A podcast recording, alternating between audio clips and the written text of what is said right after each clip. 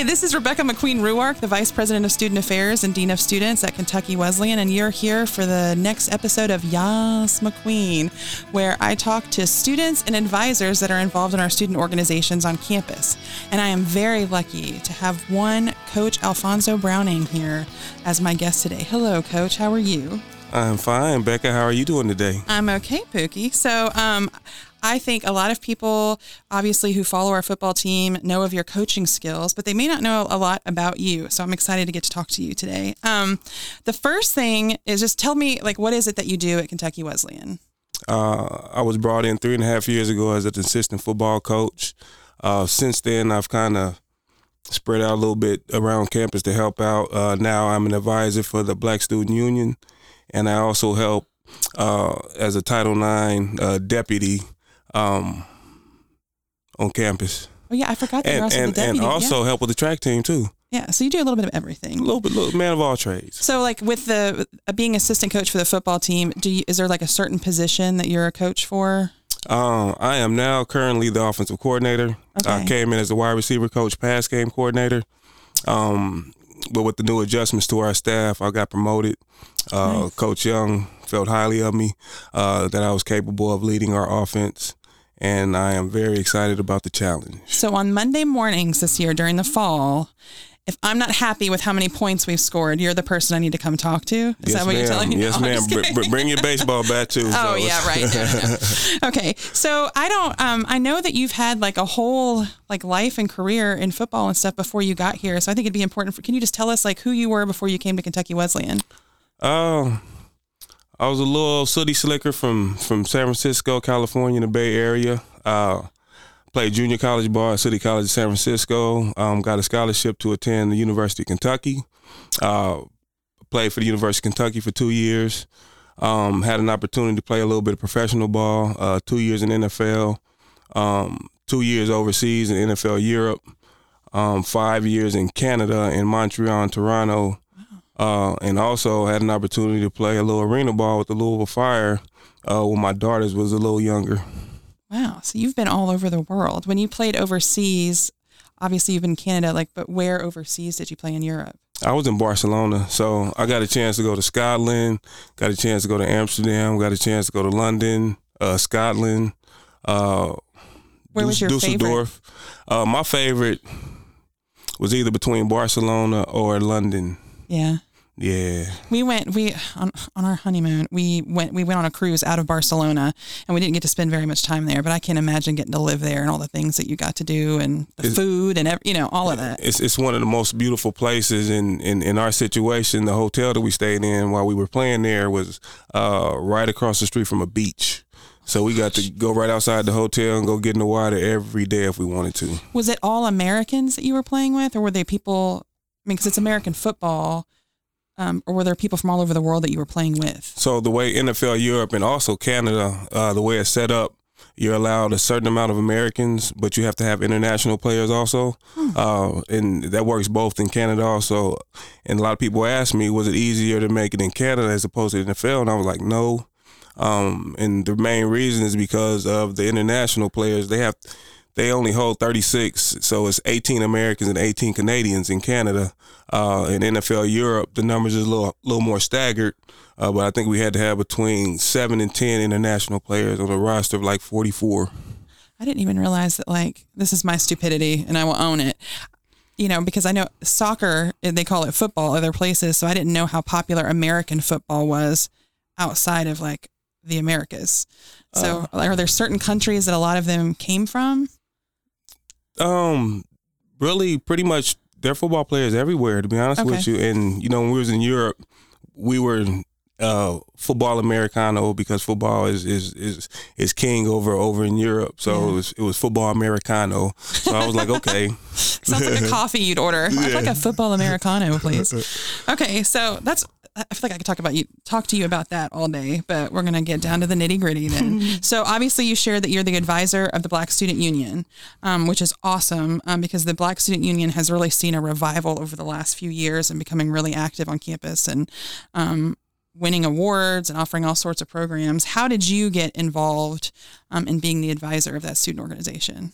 Um, after my first year here, maybe the first semester, uh, one of our former students and players, Malcolm Hayes, uh, came to me and said, "I nominated you to be the, uh, an advisor for the BSU." Uh, because we don't have an advisor and we want to we want to you know create this grouping and get it going. I was like, well, since you already uh, nominated me, I guess I will go ahead and take it. uh, but I mean, for me, it was it was really a no brainer. Um, you know, I think a black student union union is important on any campus. Uh, and then, you know, at the school that I'm at, they don't have an advisor and they need one. Uh, I felt like it was a, a, need and a duty for me to uh, go ahead and assume that role. Well, I remember the initial meeting that you and I had, um, where you were asking, like, what does it mean to be an advisor? And then we had a meeting with some student leaders, and I knew instantly in our conversation with that student, like, this is the guy to advise this group because, one, you were very encouraging to those students, but you also like we're going to hold them accountable. I don't know if you remember that meeting and that conversation, but I was like, this is exactly what this student organization needs to like take them forward. So I'm really glad that you did it. Um, well, thank you. I think, you know, for me, accountability uh, is one of the main reasons that I've been able to overcome everything that I've overcome in my life. Mm-hmm. Uh, me, you know, I mean, it's human nature. We're going to make a mistake, but, you know, to own up to it, uh, get it figured out and, and, and get it corrected I think every every individual needs to learn how to do that uh, to be successful in this world. Yeah, and you know, at I think sometimes people think when they think of like an educator on a college campus, they think of a college like a professor, right? We're all educators, and like right. in all of our roles, we're teaching these students what it takes to like to be a person, to be an adult, to be to function. So a lot of those things that you're offering the students, not only on the football field but with the Black Student Union, um, is going to help them as they move forward in their life. So anyway, I'm really excited that you're the BSU advisor. Thank you. Um, what is the most difficult thing about advising um, a student organization? Dealing with these young folks. Yeah. I mean, I wish y'all could see the smirk that he had on his face when he said that. You know, I mean, I, I love them to death, but you know, getting them to be proactive and not so last minute uh, more often than not has probably been the biggest challenge. Uh, you know, they they got in good intentions. Uh, I know they have busy schedules, uh, but you know, just trying to get them to set their schedule and, and learn how to manage their time in order for them not to be so last minute all the time. Yeah. Mm-hmm. mm-hmm. No comment. Mm-hmm. I mean, that's I mean that's half of what we deal with in my office is is just those things. Well, what's the best thing about advising a student organization then?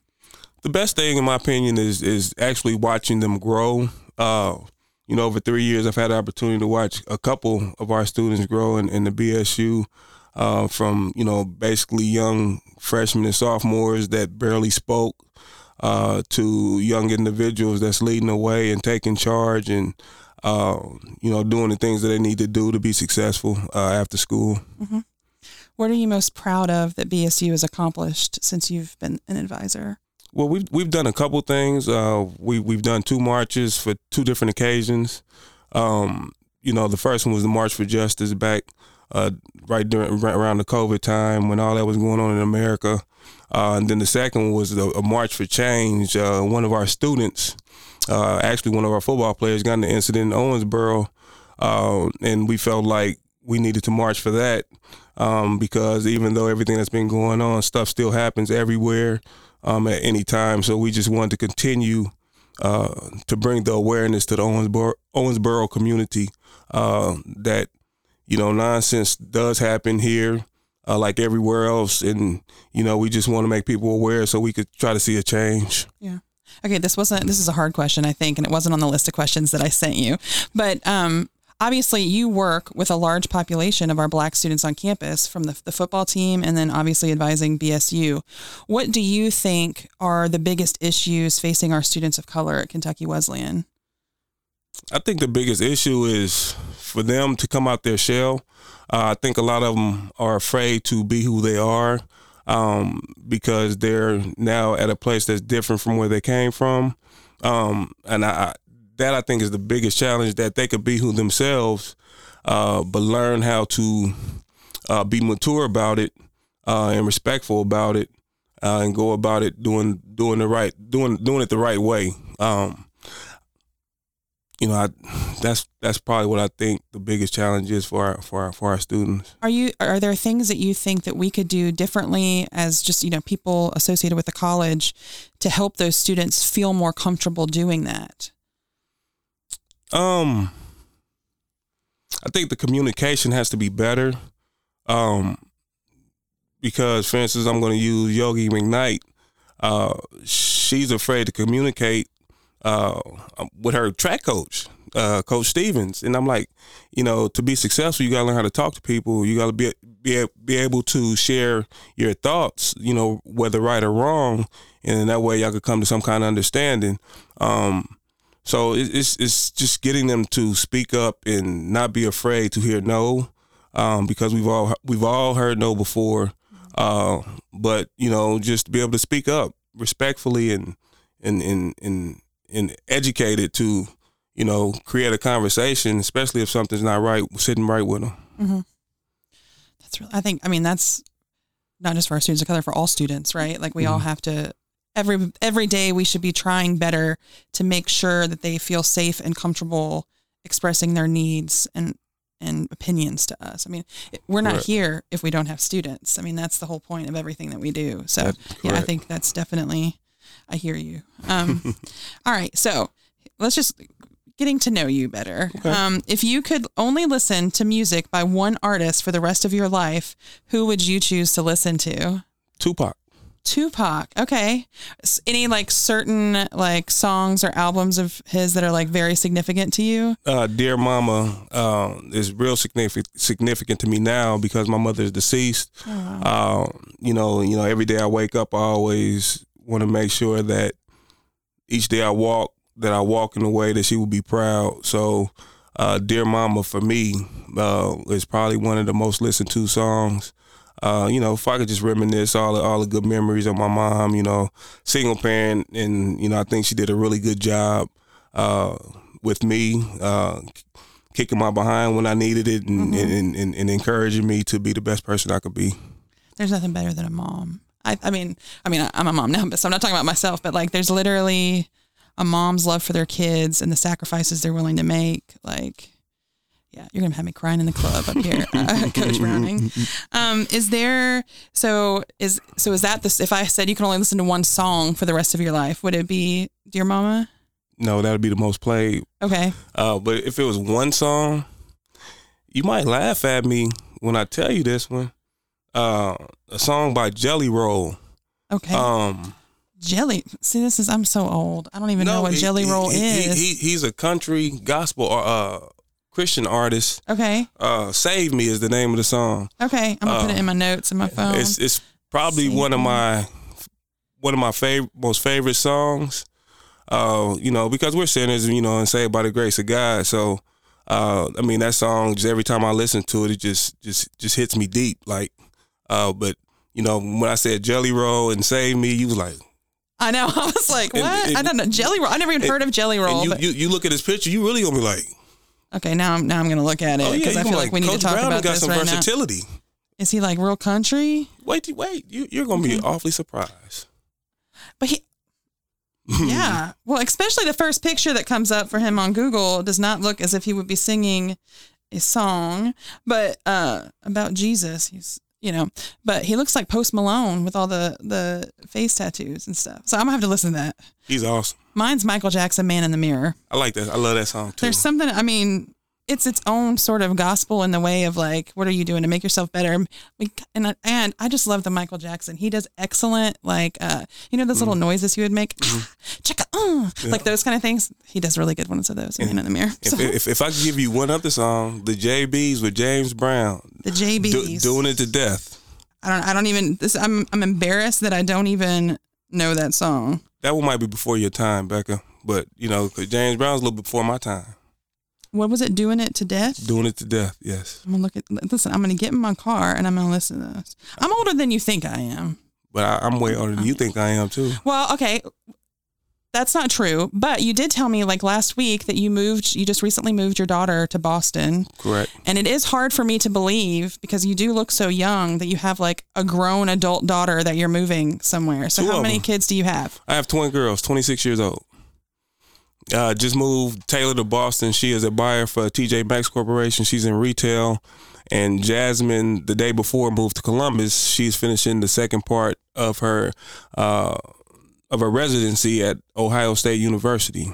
Like medical residency? She's a pharmacist. Oh she graduated from uh, UK grad school last May uh, in pharmacy. She got a doctorate in pharmacy. Like, how proud of you of, of, are you of your daughters? I'm proud. I'm a proud dad. Yeah, I I'm bet you are. dad. Like I can tell, just like the way your face lit up when you were talking about it. Um, do- are they going to get you anything for Father's Day this weekend? You think? Always. Yeah. they, they they always surprise me with something. I mean, they ask me what I want. I give them options, and they always give me the one that I want best every time. So. Well, you, so okay, you're better than my. I always ask my dad, like, "What do you want for your birthday, Father's Day, whatever?" And he's always like, "You don't have to get me anything." And it's like, you know, I'm going to get you something. I would rather you just tell me specifically what it is you want. So I appreciate that you will tell your girls something that it is that you want. But yeah, because I don't want to buy them nothing that they don't want. So then I've kind of raised them to do the same. So you know, you don't want to get gifts that you don't like. So yeah, had you ever been to Boston before? Before you moved her up? that was my first time, and I, and I really didn't get a chance to see Boston. She stayed in a place, Franklin Town, about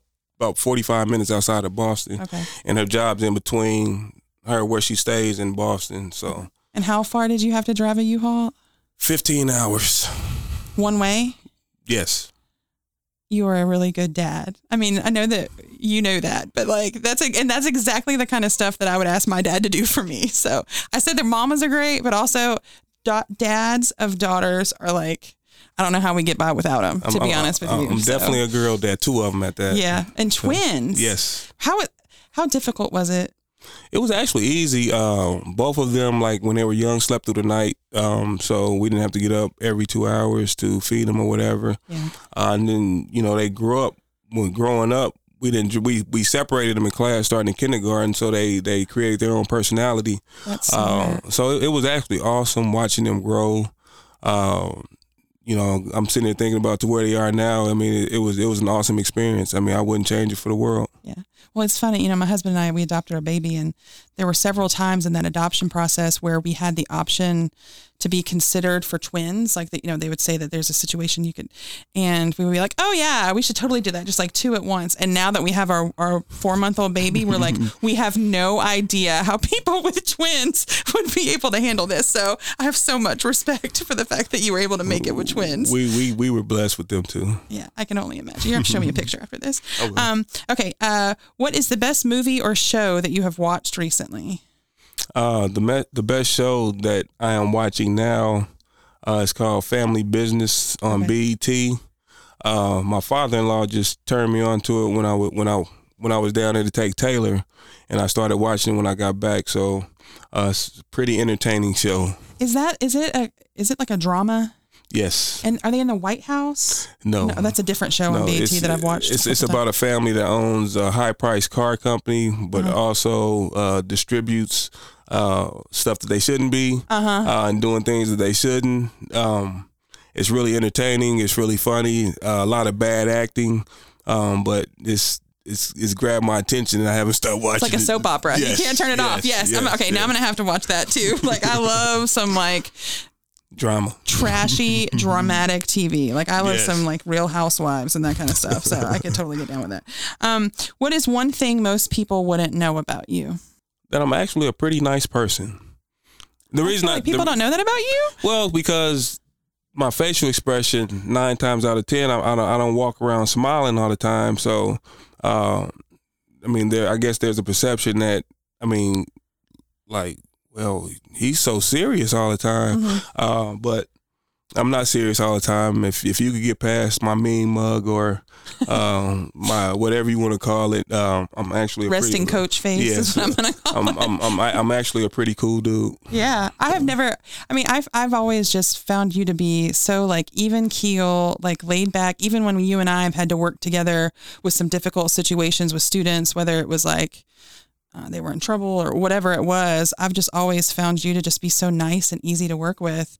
And I, I'm sure people have told this before, but the way that you work with the students, you do it in a way that like demands that they respect you, but also shows them that you care about them like you're like their dad. I mean, it's you know. So I hope somebody has told you that before that you you work really well um, with the students. And I think you're a great role model and figure to have on campus to work with them. Well, I think I think I think God's been good to me, and I I think He's leading me in the right direction, and and I'm following the right way. Uh, you know, I just you know, for all young people, you know, once you get out of school, I mean, the world is tough. So, you know, my whole thing is to try to prepare them for what they're going to deal with. So, you know, when they get in the real world and they get into their job situation, nobody's to sugarcoat nothing for them. They're to tell them pretty straight straightforward, like, look, you got to do better, blah blah blah. So you need to get used to it, but you know, it's just got to be in a respectful way and a way that they understand. Uh, mm-hmm. Uh, you know, I mean, showing them that you know we do have love for you,